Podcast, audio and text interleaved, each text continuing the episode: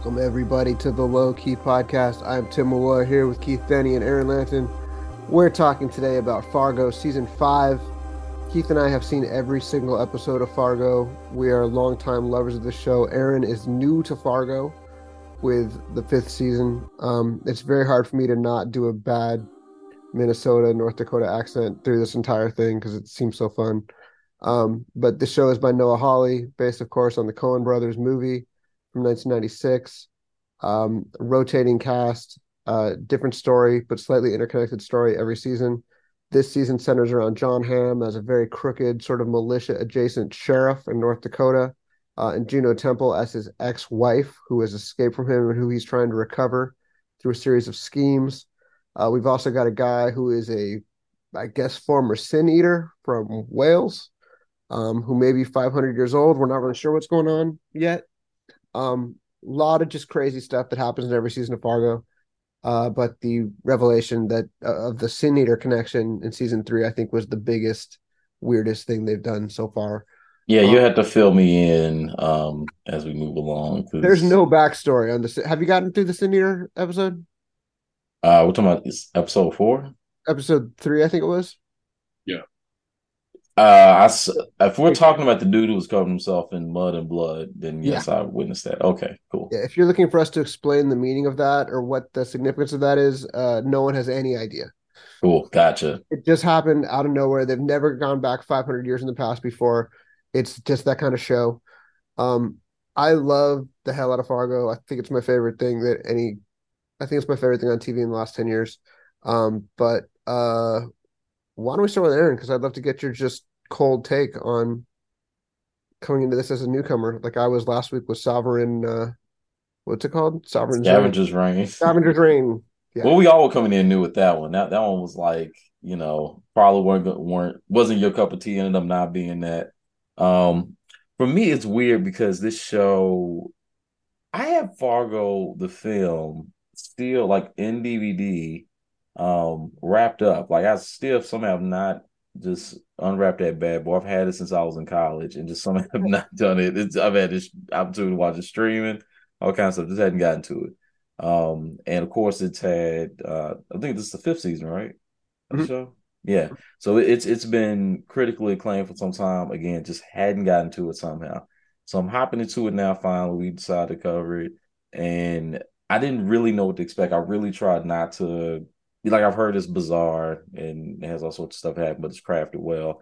And I get that same sense here. Um, the show really sometimes we'll just do things. This is not going to explain. It doesn't really matter, right? Like we just need to get to the thing we're getting to. So at the very beginning, we're never going to figure out why the hell the school board was fighting each other and it was neighbor versus neighbor. It really doesn't matter, right? Like it's kind of just that's the opportunity for us to get into what we're going to get into she's gonna accidentally text police officer, which puts her in the national database, and the person looking for her happens to be a member of the police force, which is okay, cool. All right, we're in there. Didn't have to, you know, we don't need a lot of explanation. We can hop right into it. So the fact that it went through, I mean, I feel like the show in the pilot what the passion called pot. The first episode of season five goes through so many things that it's like enough plots for about three or four episodes of a normal show. Yeah. And that that's really fascinating to me. So and, and to see it that it kept that pace up and it gave the characters a lot of different things to do in a lot of different places. And it it holds your hand just enough, like at the beginning of episode three, to go, okay, you might not remember how this connected. We're just gonna run it back for you real quick. Okay, here we are again you know um just and and it's it's kind of careful not to try to lose you too much. Um and it was weird because i was watching them back to back. So if that had been like a week from then that would have been super helpful. Anyway i just say it to say i can feel where in past seasons people probably did get lost and they're trying like not to you know kind of leave people out of place. But i say that to say i think the show's well crafted. In many ways like i feel like it's not a very good hang like at least in this season like I don't really like anybody except the mm-hmm. asshole mom. She's mm-hmm. great, and I think she's the only one who's making sense every scene, even though she's a horrible, you know, person morally, perhaps. But like, she everything she says makes sense. Everybody else is insane to me. But maybe that's the fairy mm-hmm. tale part of it, and I'm just like kind of uh, because the thing is like it's man, like it's got a lot of things that it's doing that I find fascinating. And it's definitely operating in a way that is in our world and not at the same time in so many different facets. And not just like where uh, the sheriff, jon Hamm's character, is, is, staring at the ceiling and he can suddenly see Nadine uh, through the wall and she can feel his gaze. Not mm-hmm. not that part, but more just like there's a way in which the it's like a very whimsical tone and then it'll uh, rapidly switch that on you you yeah. know like and in ways that can feel really jarring if not done well but i think over here normally it works okay sometimes it's, it's almost a little too wacky for me but for the most part i really am enjoying my time here but i can definitely feel that it is a very it's it's just doing its own thing. Like it's just deciding it's not going to be in its own box, and it's doing that in ways that I feel like are intentional and that work, and in ways that are intentional and that don't work. Hmm. Keith, what do you think? Well, you already know I I love Fargo. um, it, it's just be me sitting over here just constantly talking about how much I love the show, but I can do that too. what we were talking about before we got on the episode, we were talking about how it almost feels like a modern day fairy tale. Like it's kind of like you come into this situation realizing that, and and even I, I just love some about the beginning of it when it first starts off when they hit it, hit you with the this is a true story, you know. Yeah. And so, and and and it, it let you know it's really letting you know this really isn't a true story. This is super fabricated. It's mm. it always sounds like I always think like um a story that somebody's grandfather would tell. Yeah. And it's like super exaggerated and there might be some truth to it. But you know, like, nah, there's no way in hell this type shit happened. Like, well, not- and they even linger on the word "true" at the start of episode right. four. Like, they kind of let, like, they, it, it's like you know, uh these events are based on a true story, and like they erase every word except "true" or let them all kind of, you know, all go away. So yeah, fade away. That was pretty interesting. Yeah, and it's such a it's such a beautiful way that they do it. And also, and and and, and the thing too, just the fact of like how the show is crafted, where you can you can come in into any episode, any season, and it's like a whole different story. But then it, then like towards the end, or like there's a small piece where you realize that it's connected to a past season. Yeah. Or it might be it might make sense later on in another season with a whole different story and it just makes the payoff for things so much better. It, and also like with spoiler alert for anybody that hasn't seen the movie, but it's if if I spoil anything um in in connection to the show, the um when um Nadine slash Dot is in the house and the guys come to abduct her, the scene is almost like beat for beat like the the the film Fargo when the wife is kidnapped. But yeah. instead of the wife being helpless, you you find out, hey, this this woman is a badass. Like like old Munch mm-hmm. said, you sent me to go take you know kidnap a housewife, and I didn't know that the housewife was a tiger. Yeah. And, and and and we talk about characters. Like I I like her character. I don't like the decisions that she make, but I like the fact that she's such a she's almost was like a red herring for me. Like her character was nothing like what I expected her to be. And then it's also like these two sides of where she never um, even acknowledges that only in certain points, like her past life in any type of way or form. And she she's always she's trying to move on with this, I guess this um, fairy tale image, this fantasy image of this life that she wants to lead. And it, her past comes after her. And we've seen this type of movie, this type of storyline a thousand times but it's the way that it's told here that I just I just really like. I appreciate. And Aaron, I agree with you. The mother-in-law is I, lo- I love every scene where she's in. And it, I, was, I was telling I was telling my wife how it's like she seems. is I love how Fargo has characters that feel so out of place. Like her and you feel like the character that's like act that got put into a movie. She's like, what the fuck is everyone else doing? Y'all are insane she feels like she comes from a, a, a 1960s film yeah. and she's thrown into this modern day set and she even talks like that she acts like like she feels like so so out of time and then she got this lawyer with the eye patch Dave Foley, who's like one of my favorite people who's ever done it from the kids Right. Hall. Like I love that dude. Well, And you it- know the funny thing about the grandma too that I love too is she loves she might disapprove of her grandchild, but she love her grandchild. Yeah. Which is the funniest thing in the world. Like she she got all this snarky stuff to say, but is but she does care, which is funny. That's a that's a very grandparent thing most times. like Def- universal. She definitely intends to eventually get that grandchild into some kind of gender reconfiguration right. therapy thing. Well, that's the thing. Like I I I, I feel like that'd be her preference. Like if if the child asks, she'd be like, yeah, yeah, immediately. But I that's the thing. I don't the way she talks and speaks about her. she- It, I don't know that she would force it, right. I agree. which is interesting. That's how that she reminds me a little bit of my grandmother, um, Mm. who was like 90 and just had to roll with a lot of stuff that I know she didn't like, but she did, and she was cool about it, and she was she was a good lady about it. Yeah. Um, she had Yeah, like but the thing is, the thing is, she's the times we see her acting out of pocket is because, uh, justifiably, she don't Yeah. trust, you know, uh, the daughter-in-law. yeah, and Fishy Temple's a former bank robber or something. We don't know. Like I'd she like, something. yo, yo, son, you got to get out this this house now. I don't really know what's going on, but she crazy, and we don't understand why. But there's hard evidence something happened that she claiming didn't happen, and until we get you know some answers, y'all shouldn't be really kicking it. and she's right. I mean, That's the one thing when they had the big uh standoff in episodes three and four at the house. mhm. I was like, why are they not at the grandmother's house? Like the grandmother has so many guns right now. Again, look, see, this is the thing. I have to, I have to learn to just let go of logic sometimes. It's not, but it's like it's because of Juno, the Juno. I forget her name. The Juno Na- Nadine's. It's because of Nadine's pride and because Nadine wants to fuck with these guys for sure. She wants to like Macaulay Culkin them, but uh, she like And also, she knows they're not gonna kill her. yeah. uh, But we know in the back of our heads like there's this tension of oh, this is what they should do. There's always it does a great job of setting up all these possibilities of things that are going to happen. Like we know the militia could show up at some point, and that'll be interesting. And the militia leader will be an interesting character. We know that we just know that all these interactions could happen down the line, and some will and some won't. And that's it. Just sets up possibility so well.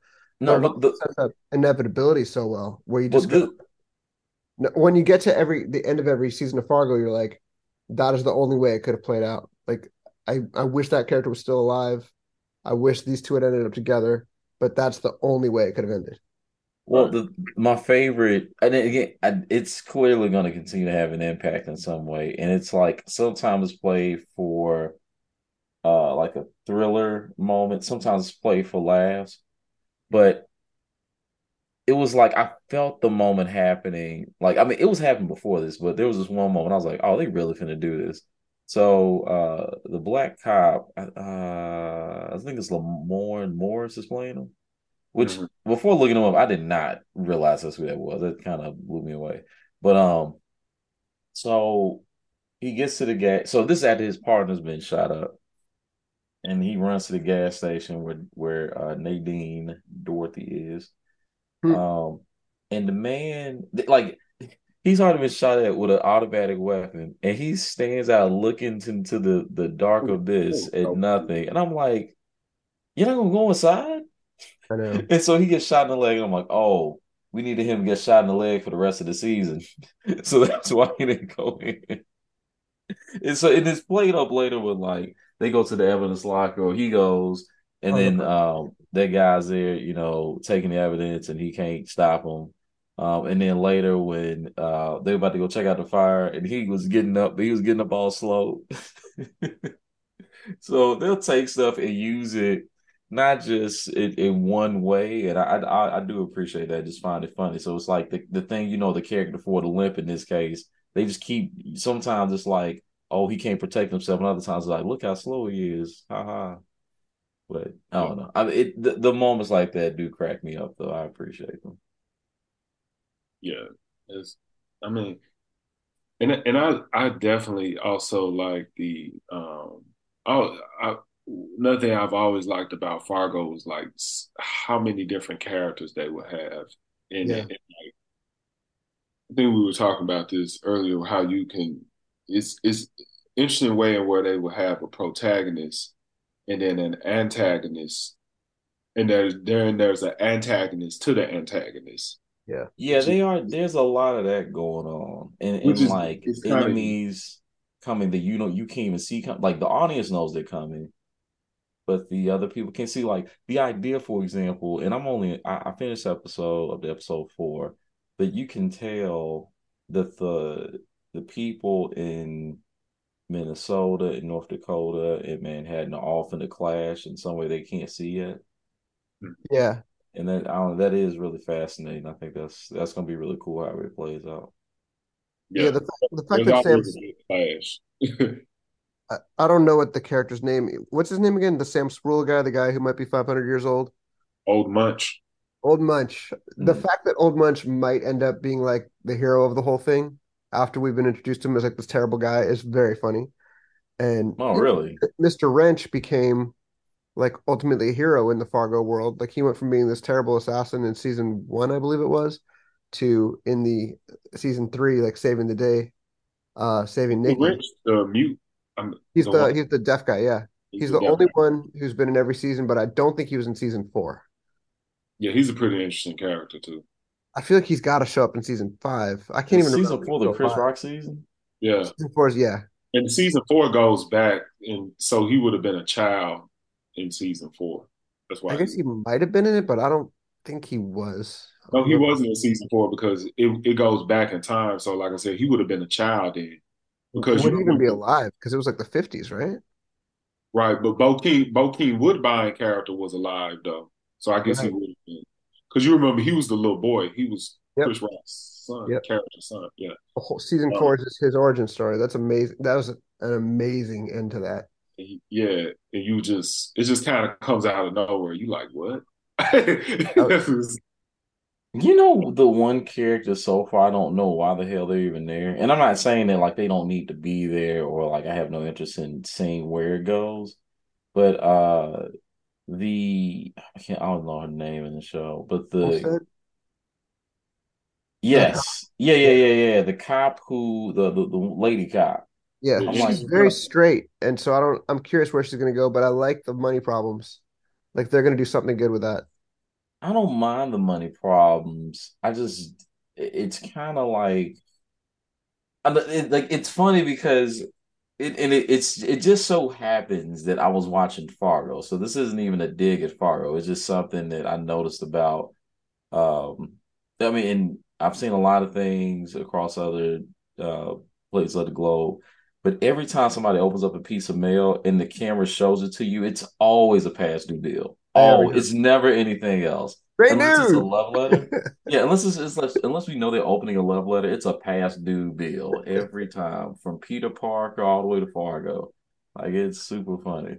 Um, but yeah, I don't even know what I like about the show is like the bill that they're trying to collect isn't that much. Like it's like twenty five hundred dollars. Yeah, it's not it, it isn't like life destroying. It isn't like she owes like twenty five thousand dollars or two hundred fifty thousand dollars. Like it's like twenty five hundred dollars. It's like it's a super annoying amount of money.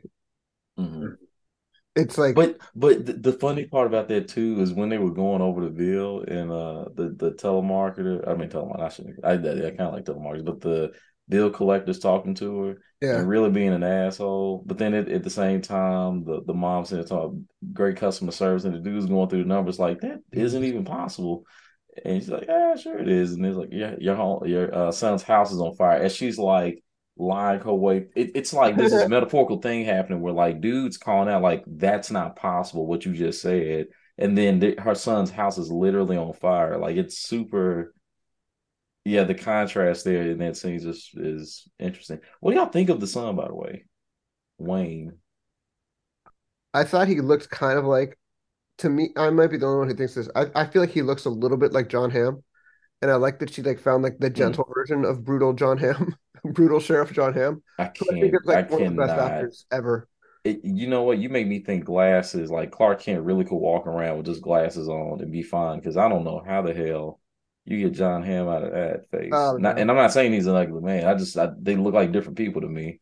Yeah, they they are, but there's something about him. I don't know. There's some. He seems like almost like the gentle, like kind version of her ex-husband, of her mean, brutal. I mean, yeah, that, that's now that's definitely what they're setting up. I believe. Yeah, Yeah. it's probably what she was going for with being, you know, with moving on to another life. You know, we want to get a man that's exactly like the guy that you're trying to run away from, which is what I think some people probably would do in real life. But, but I guess that's the ironic thing about her though, because she's kind of just like him. yeah, that's Yeah, the- okay, yeah, th- yeah. and that's that's part that's a probably possibly part of the reason why you want her back. You Dude, can't she's so stop thinking terrifying. That's his that's his soulmate. She, and her violence isn't terrifying. It's all the other shit. Yeah, Like she's such a conniving person, and watching her, really the scariest thing in the whole show to me was her watching her turn her child into her. right. Like when they're having to talk about the wires and what happened, and, and then the daughter started making up stuff, and I was just Yeah. like, oh my goodness, like this is yikes. And and the thing that's so crazy about that is like again, even though like the grandmother's out there, you know, always kind of giving people gumption, she's right. She's turning her granddaughter into a monster, Mhm. You know, and and I don't know, there's something interesting about like that Minnesota nice. And they brought up at the beginning, like, even though the the grandma's coming in with that rich bougie ass Manhattan shit, she's a way kinder person than Nadine, like by a long shot. I wouldn't say she kind, but No, yeah, she's a I'm- much kind when met with with an she's more issue. straightforward if anything. Well, Like, she threatened uh, basically to give her get a grandmama that work if she kept coming to her with that bullshit.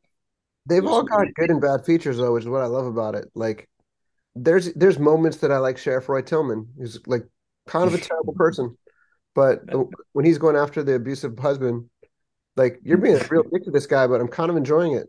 Yeah, yeah, yeah. Now, the only person who doesn't have a redeemable, redeemable moment is Gator.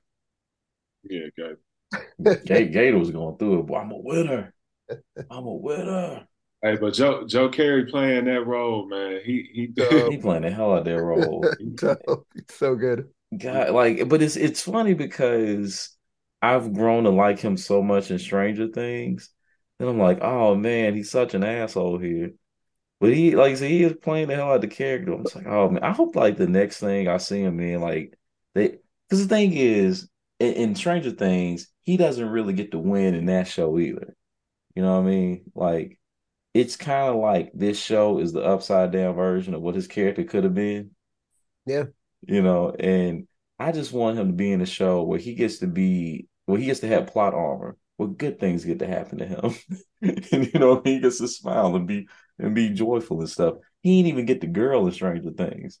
But I You like know? that about him. I like the fact that he's like a, a kind of like a lover, love, lovable loser in Stranger Things, you know, because he starts off as the asshole Yeah, character. yeah. Me, I, so like, I like that too. Yeah, but, but then then it's like I'm seeing him lose in another show. I'm like, I like this guy. I want him to like somebody Yeah. give him plot armor or something. You should see the movie Spree. I like it. Spree, what's that? He's the star of Spree, and he plays like a Lyft driver who is desperate for social media clout and ends up going on a killing spree. It's very good. Y'all heard of that? Damn, I didn't want him to win like that. Uh, I don't, I don't want to say anything else. I think you would enjoy in a lead role though, where he, in his own mind, for at least the time, is winning. No, well, yeah, I, yeah, I'm, I'm joking there, but I mean that's that's cool. I was just hoping it was like you know maybe like it was like in California the sun was out. He was you know accidentally bumped into some girl with ice cream and they just went He'll on a, get an to be. Batman at some point. They'll give him Batman someday. Someday he needs to age. When he's a little bit older, he'll get Uh, he need, he need they'll be to, like, need Batman now." hit his mid thirties like Patterson. He'll be a he get fucking out. killer Batman too. Yeah. I can see that. That's funny. I guess that's that's for you know most you know um dark haired white men's rite of. That's the ultimate. When That's the come to ultimate role. Yeah, when you come to manhood, you become Batman. You know. It's it used to be like I'm gonna play Hamlet, and now it's like, when do I get to play Batman? Right. Well, look, I guess the funny thing too is like, does this show always give fan service to its female fans? Because I mean, that that Jon Hamm as did not serve a plot purpose. That was just give them what they want. and and with them uh, pierced nipples too. You know what I'm saying? Yeah, oh, pierced nipples. Yeah, but I, I, I I noticed it. Yeah, he has pierced nipples, and so I was telling my wife. Oh, you talking about when he was in the bed? Yeah, and when he, you always saw him with pierced nipples when he was in the bathtub and stuff. I just I, I, wasn't, I, wasn't, really looking like that, but it's just that is I mean, funny. It's, it's, kind of hard not to notice. I was uh, telling my wife, I said, I wonder is it is it just that Jon Hamm has pierced nipples, or does the character has pierced nipples because it's kind of. I don't want to speculate, but uh, Don Draper, his last character, assuredly did not have pierce is not a pierce nipples guy. So, so probably I don't know what pierce did, nipples even mean, but it means something. And, it, it, so yeah, that's the whole thing. I'm sure there's this. I, it means something I don't know nothing about, but they probably got like a prosthetic. Something just slapped it on, and it's like a suction thing. Like I wouldn't think hard about that. It'd be real funny if the actor was like, "I'm not taking them off." I think that might have been what happened. That's what I'm really thinking happened. Like he he did it himself, and they were like, "Hey, this guy, this character wouldn't work." He like, well, I'm not taking him off, so it is. He's like an ex football guy who is from, I believe, Kansas. I don't buy it. I don't think he had pierced nipples. I like both possibilities a lot. They're they're really oh, funny. I'm, like I, I, tell you, I tell you, I do like that because it's so it's so weird, but it that's kinda, what I'm saying. Yeah, it kind of fits with a character if he's kind of um, uh, if he has like masochist type tendencies, yeah. I guess too because because then I was thinking about like with his wife and she had like the little chest with all the little you know role playing things. I assume she'd be playing the roles, not him, but I get what you're saying. Yeah, maybe he play. I mean, people guys play roles too. I mean, not saying I know anything about that, but there's people that do stuff like that. It sounds fun. I don't think role. There's no role role playing. It just sounds like a lot of work. But does like the dominant in that situation have the nipple the nipple rings? That feels like a submissive thing to me. So yeah, that's what I'm saying. That that's why. So it, it's funny you mentioned that because I didn't even know Snipper Ring, but but I was wondering which role he played when we were watching it. So, yeah. Oh no, yeah, but, but I did notice those nipple rings. That that did stand out to me. That's super funny. I, I, literally, I, I it should have stuck out to me. I, I guess uh, upon a second watch, I'll happen to notice. I'll I'll, uh, I'll do, go down a Google rabbit hole for the next uh, week and report back on wh- what that all means in the in the BDSM community. I, I would say I'm sure there there's a Reddit thread about uh, uh, you know on the Fargo uh, subreddit. It's like, hey, I'm sure we're gonna go over this. Here's the symbolism of Jon Hamm's nipple rings, whatever that means. And that's our show. Uh, Keith, where can we find? where can the people find us on the socials? that's a funny, go to sleep and eat dinner. Like that's a funny way to, to end the episode on nipple rings. Because as you were saying that, I was looking up why um, he has nipple rings and nothing kind of came up. Um, we're gonna own that Google that Google search. They yeah. said, according to series creator Noah Hawley, a rural sheriff sporting a few nipple rings was a part of his vision of Tiger King America. Hmm. I don't know what that means, but we'll look into that. But, uh, but yeah, guys, you guys can find us on Instagram at the Low Key Pod. For sure. Aaron, anything to promote? Nah, not today. Um, I'm gonna say the next issue of Movie Maker magazine out in January will feature uh, some prominent people involved in the Fargo movie. Oh, cool! Interesting. Yeah. Oh, so, good. All right, that's exciting. Well, can't wait to see it. All right. Uh, well, we having just so many good things to pick from. There's so many awesome like TV shows and movies coming out. So um, we'll pick something that's going to be good that we'll be really excited to talk about next week, and we'll holler at y'all in the next one. Peace. See you.